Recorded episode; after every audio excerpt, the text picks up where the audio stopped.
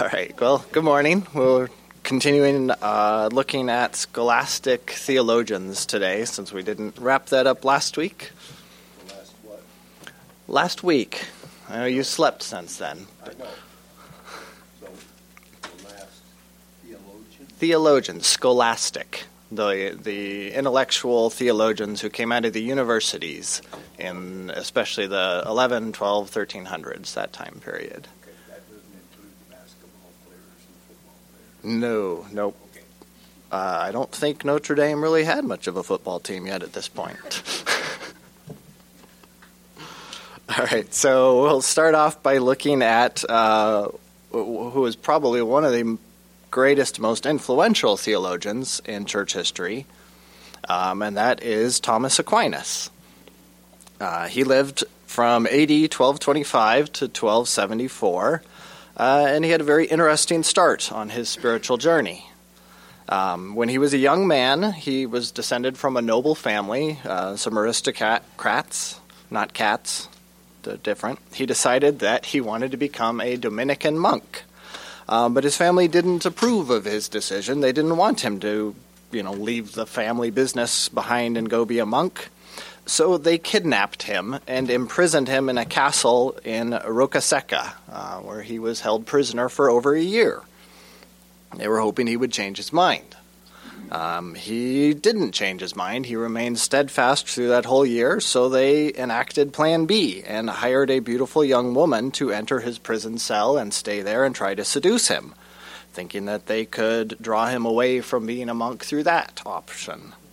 Um, and Thomas still resisted that, held fast to his conviction, uh, and so eventually his family relented um, and allowed him free from the prison, and he was able to go and join the Dominican monks.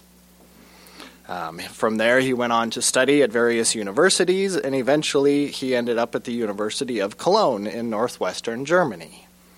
Say his name again. Thomas was his first name, last name Aquinas. Uh, he was a smart man, but for whatever reason, he didn't speak well. He spoke rather slowly, uh, and it made people assume that he was maybe not very intelligent when they first met him and got to know him. Uh, and so in school, because of this, his classmates made fun of him uh, and called him a dumb ox.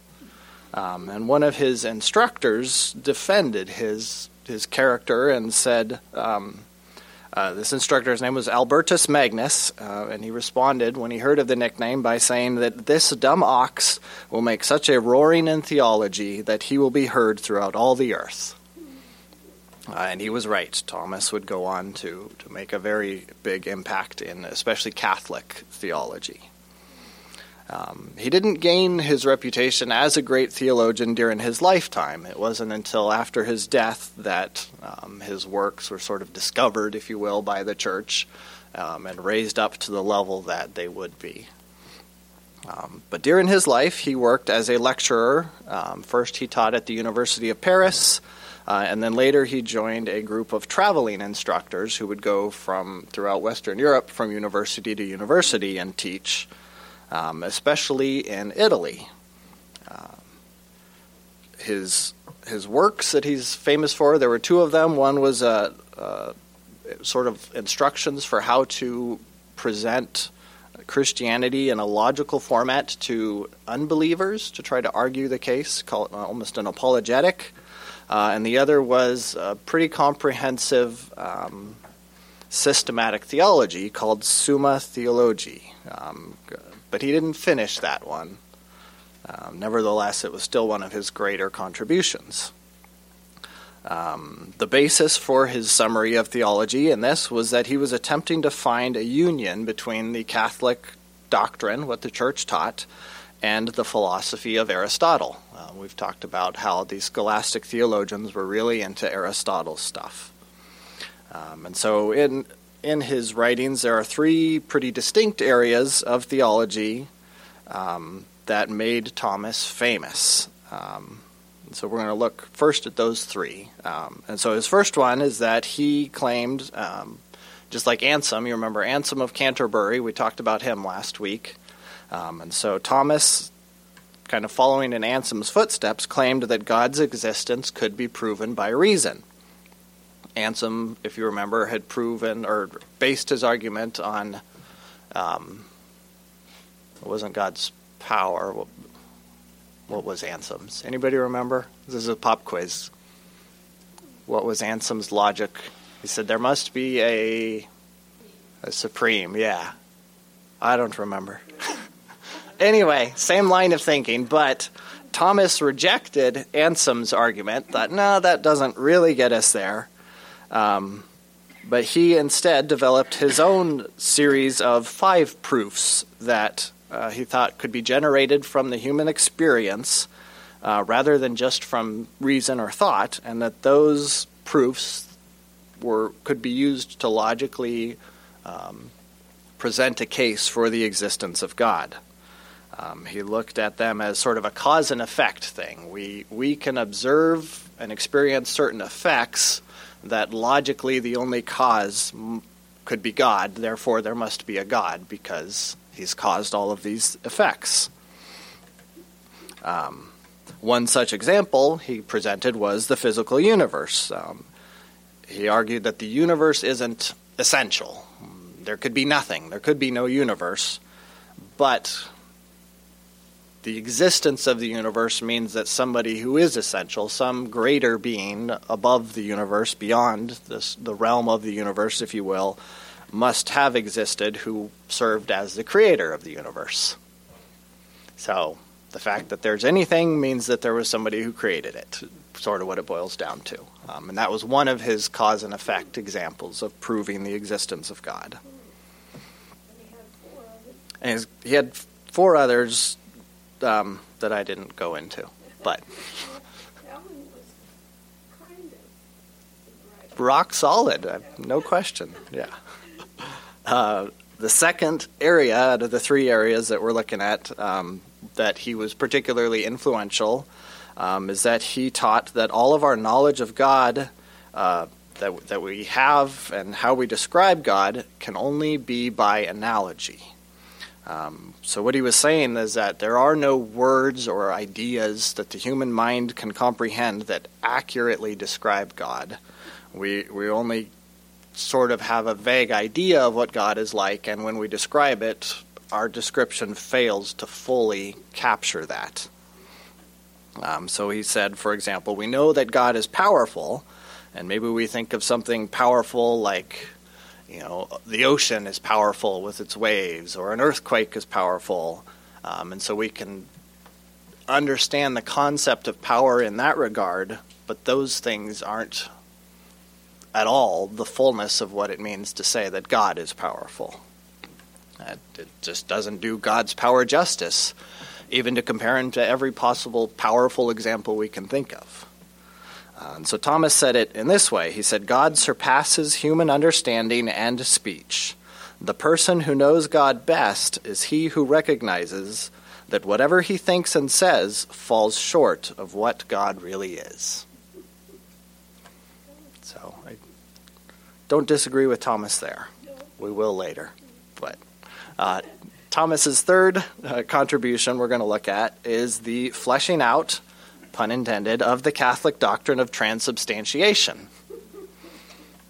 Um, and so, again, Thomas, coming from Aristotle's view of the physical reality, um, presented the case that the bread and wine used in communion actually retained their physical properties as bread and as wine, but the inner reality of what they were became the body and blood of Jesus.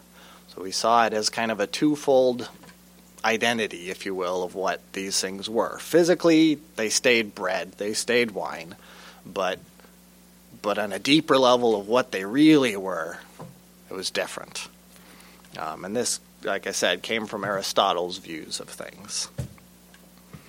Um, on kind of that same note, then, Thomas also developed the Catholic understanding that communion, um, when it was observed during Mass, was both a sacrament and a sacrifice.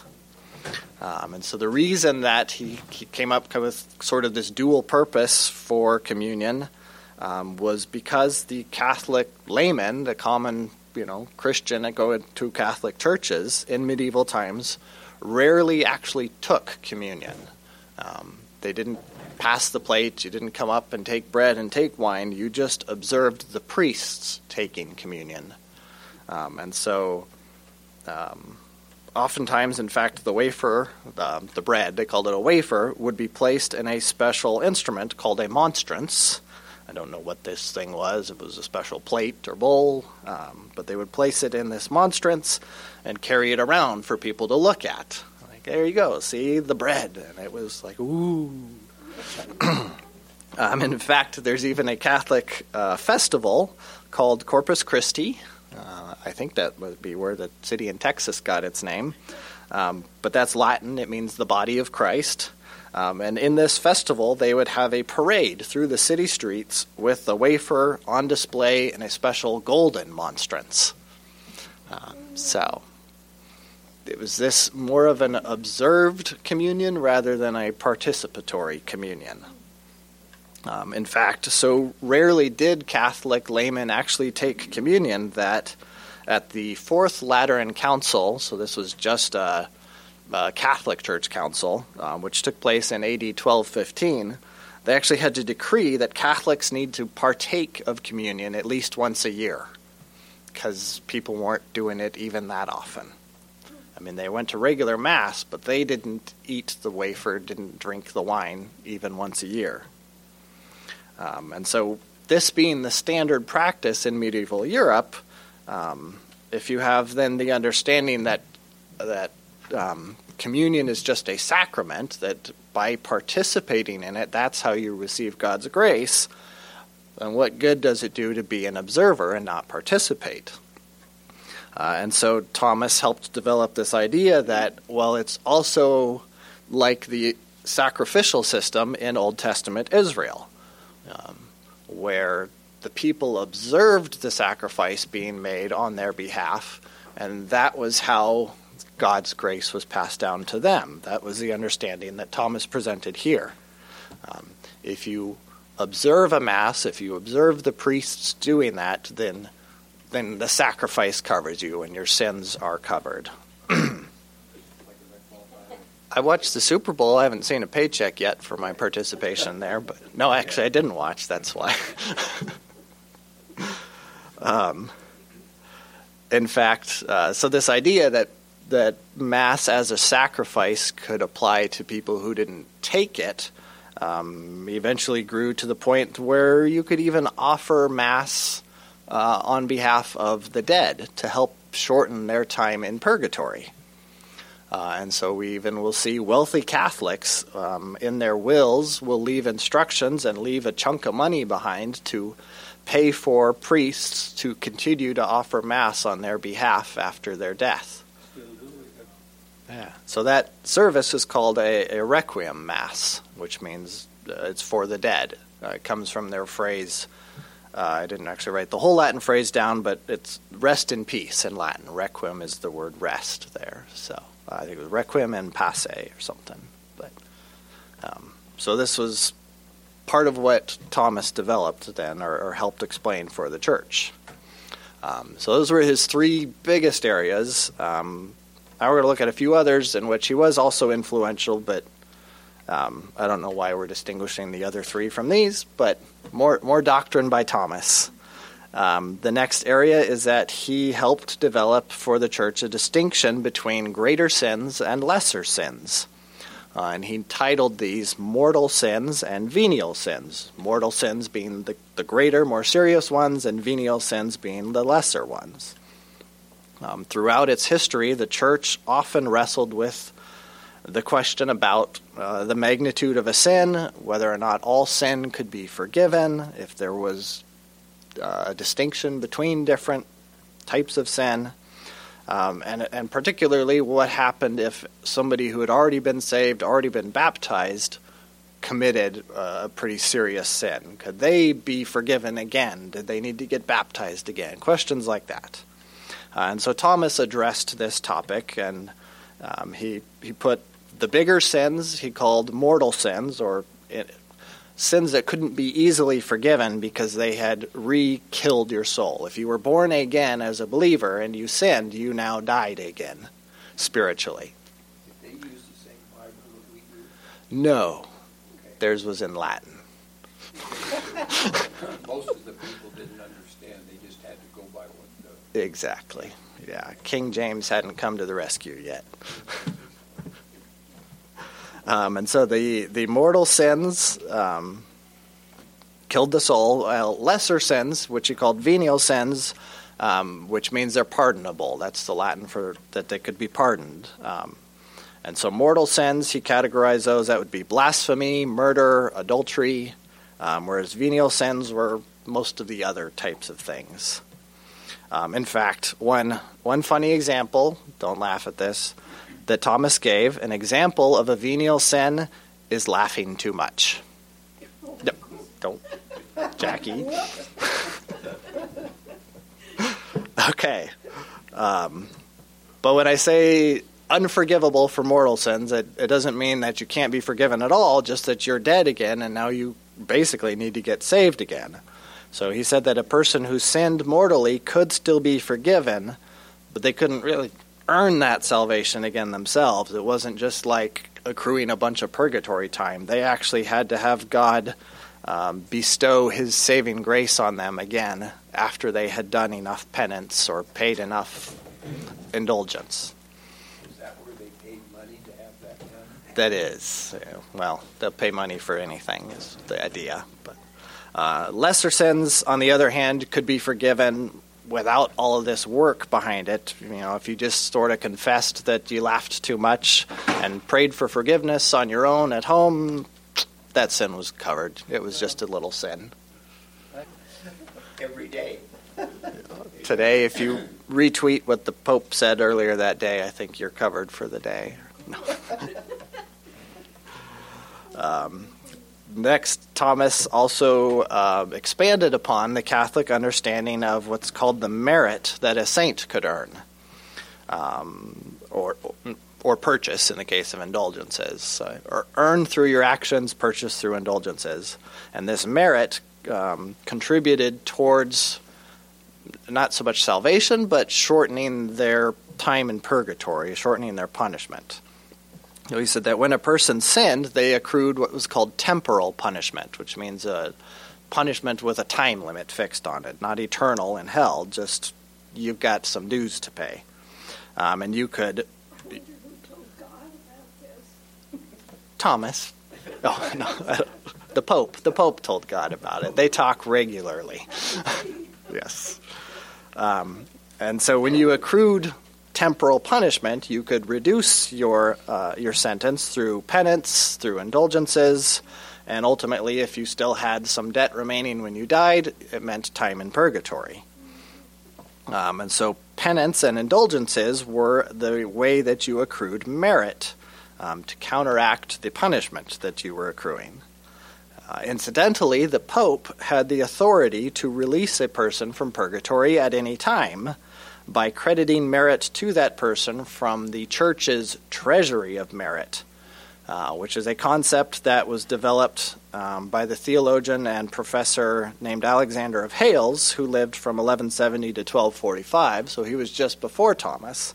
And he came up with this idea that um, when saints died who had accrued so much merit that they didn't have to do any time in purgatory, their excess merit got credited to the church as a whole to be spent at the discretion of the Pope.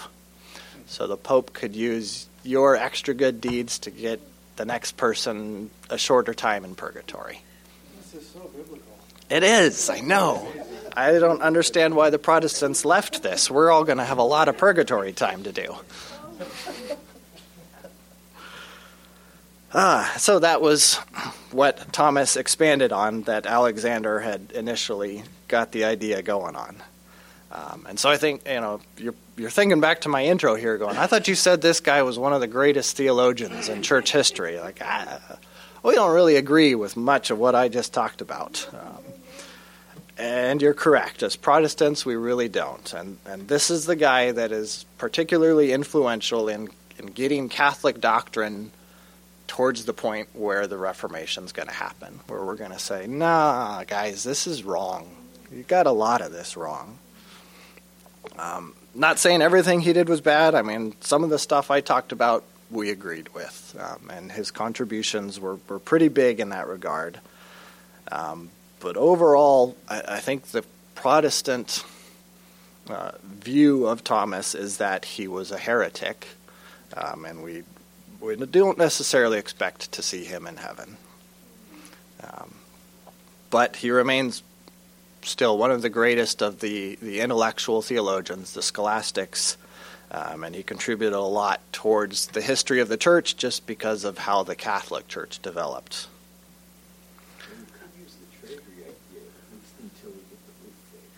That's true. so, anything extra from your paychecks, Gary, can go to this church treasury? Is that what you're suggesting? Okay. I'll I'll tell tell Chris to go easy on you for a few weeks. How long? Well, he said just till the roof is replaced. Yeah. That's true. Or he commits a mortal sin. Well, uh, yes. Uh, so that wraps up looking at Thomas. Um, um, we'll talk about a few more of these uh, scholastic theologians. I won't go in nearly as much detail as we did with Thomas, but there are still others who made contributions worth mentioning. Um, the next one is Robert Grosseteste. I have no idea if I said that right, especially because he was English, and that doesn't look English to me. Um, he lived from 1168 to 1253, and he was committed to trying to reform the priesthood of the church. Uh, he believed that the role of the priest wasn't just to give the Mass, but that you also should be able, as a priest, to preach the Bible. Um, not just reading the liturgy, but but actually, like, uh, he was trying to make some changes happen. Um, and so, to accomplish these goals, uh, Robert preached his sermons in English instead of Latin uh, so that the common layman attending the church services could actually understand and know the Word of God. Um, and so Robert was, in many ways, a very early forerunner of the English Reformation. Uh, next, we have a man who goes by the name Bonaventura. He was from Italy. Uh, his real name was Giovanni di Fidanza. Is that your, your real name, Gio? Giovanni di Fidanza? Could be. Can we just start calling you Bonaventura from now? That's kind of fun to say. Okay. uh, Bonaventura lived from 1221 to 1274. Uh, and he was particularly noteworthy as a theologian in this time for being uh, what I might call countercultural. So, while most of these theologians were focusing especially on the intellectual and on reason and on just the mind and getting uh, getting Aristotle's stuff to mesh with doctrine, uh, Bonaventura was focused on experiencing God uh, in your soul, loving God with your heart, rather than just knowing God, maybe even abstractly with your mind. Um, and so he was popular for these teachings. In some ways, he was considered a, a mystic among the theologians, um, and he he helped keep the church from going full intellect on God. And hold on, we can also know God personally and love God. All right, uh, next we have John Duns Scotus. He was a Scotsman who lived from 1265 to 1308. Uh, he became a Franciscan monk, uh, and then from there went on to become a lecturer in the universities of Cambridge, Oxford, and Paris. And unlike Thomas Aquinas, who uh, we saw was trying to mesh biblical theology with, well, maybe not biblical, but church doctrine with the philosophy of Aristotle, uh, John sought to separate the two. His efforts changed the course a bit for the scholastic theologians, and he, he was able to somewhat steer them away from their, their purely logical and philosophical perspectives of theology. Uh, one example how he did this is that uh, the idea of using reason to prove the existence of God, which we've seen a few of them try to do, John argued that reason could not prove the existence of a divine. Uh, sorry, that reason could only prove the the existence of a divine supreme being, but it it failed, uh, together with general revelation, to specifically guide you to the Christian God to Jesus. It only proved okay, there must be some, there must be a God, there must be a creator. But he was saying, no, that's not good enough. We need to know God. And he said, God could only be known through special revelation, which comes through the person of Jesus and through the Scripture. Uh, another argument that John made against the focus on reason uh, was that he said God's most important attribute was not God's understanding, but was God's will. Um, and so at this time, there were some arguing, for example, that the laws of physics governed how God made the universe, because God understood physics, understood how things worked, and that's how he created. And John said, no, it's the other way around. God made the universe, and God decided what the laws of physics were going to be according to what He willed for them to be. Um, he also applied this same logic to the doctrine of the atonement and claimed that Christ's sacrifice had no inherent value to forgive sin, but uh, it was considered acceptable for the forgiveness of sin because God willed for it to be that way. That part I don't think I agree with John on. Um, but his focus on the sovereignty of God and on God's will over just the logical reason for the existence of God did help to, uh, again, steer the scholastic theologians away from their, their philosophical pursuits and back a, little more towards the Bible. Uh, John also frequently argued with Thomas Aquinas' doctrines, uh, especially uh, and again, not one the Protestants care much about, but on the concept of the Immaculate Conception, uh, which says that the Virgin Mary was miraculously conceived without inheriting Adam's original sin. Um, they thought, well, if Jesus is sinless and came from Mary, then Mary probably needed to be sinless too. And I don't know why it stopped at Mary, but they said she was without that that original sin so far we've been seeing well okay kind of agreeing with some of john's things but actually it was uh, it was thomas aquinas who argued against the concept of the immaculate conception and john was the one who was in favor of the idea. Um, although his last known writings on the topic um, did say that it it's not a certainty that mary was conceived without original sin only that it was probable that that was the case. Um, because he was a Franciscan monk and Thomas Aquinas had been a Dominican monk, uh, those two orders adopted those views. The Franciscans tend to hold to the Immaculate Conception, while the Dominicans tend to reject it. Um, there were even various orders of nuns that got involved in this debate at the time. Um, and, and certain higher ranking special women in these convents had, had special visions, revelations from God. One lady, you know, had a revelation that God spoke to her in a dream and the Immaculate Conception was definitely true. And then another woman in another convent had a vision from God special where God said, no, the Immaculate Conception is a false idea. He does. I, I wish God would make up his mind before giving these women their special revelations because it's very confusing. Or not. Uh, final note about John his writings were uh, oftentimes considered so complex and complicated uh, and hard to understand that later on the Renaissance scholars uh, ended up using his name as an insult for anybody whose work was considered too complicated to understand. Uh, and so we don't use that insult too much these days, but that's where we get the name dunce. Calling somebody a dunce is referring to John Duns Scotus. I thought about bringing a nice pointy hat to put on somebody, but I didn't. All right, and the last one we're going to talk about is uh, William of Ockham. Uh, he lived from 1285 to 1349, so he's timeline wise, he's the last one there as well. Um, two points I want to make about William.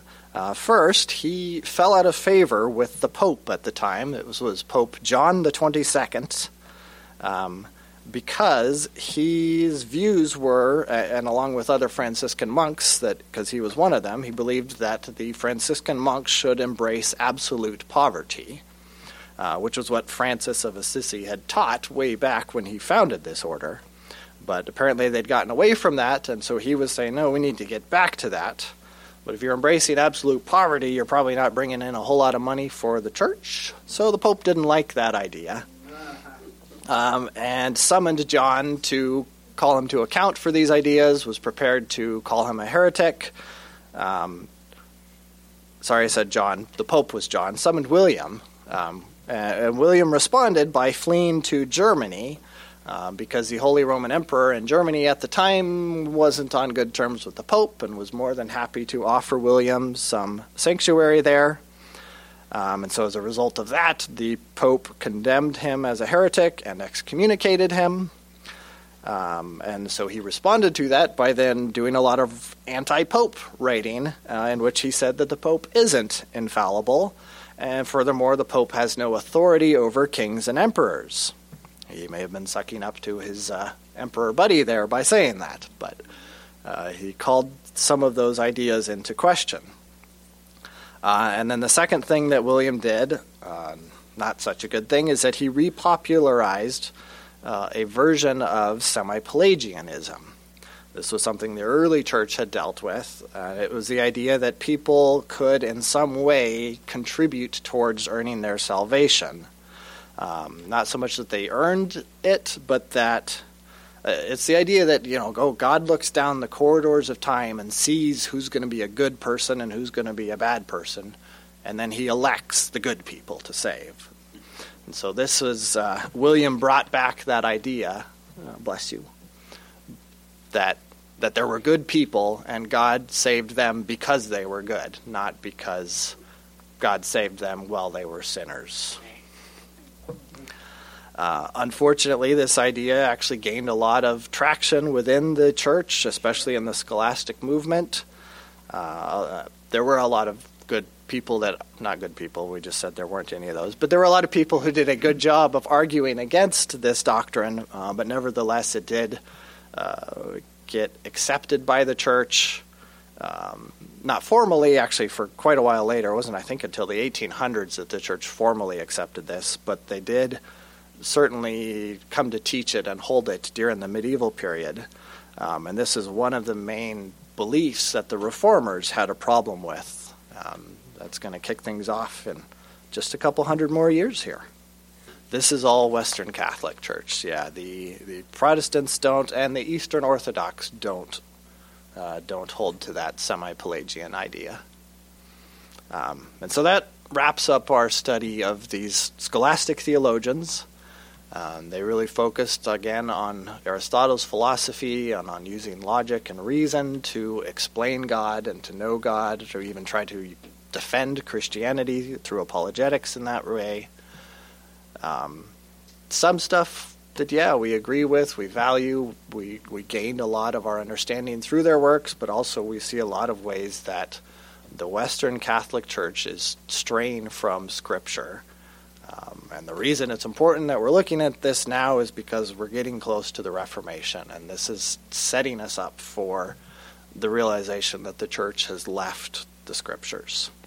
Uh, so, next week we're going to go and look at uh, one of the most influential popes in church history who lived in this time period. His name is Pope Innocent III. Innocence? Innocent. Innocence. Yes. I mean, of course he's innocent. He's a pope. He's infallible. um, and then after that, I think we're just a few lessons away from wrapping up the Middle Ages and um, turning to look at the Reformation. Okay, well, let's close in prayer.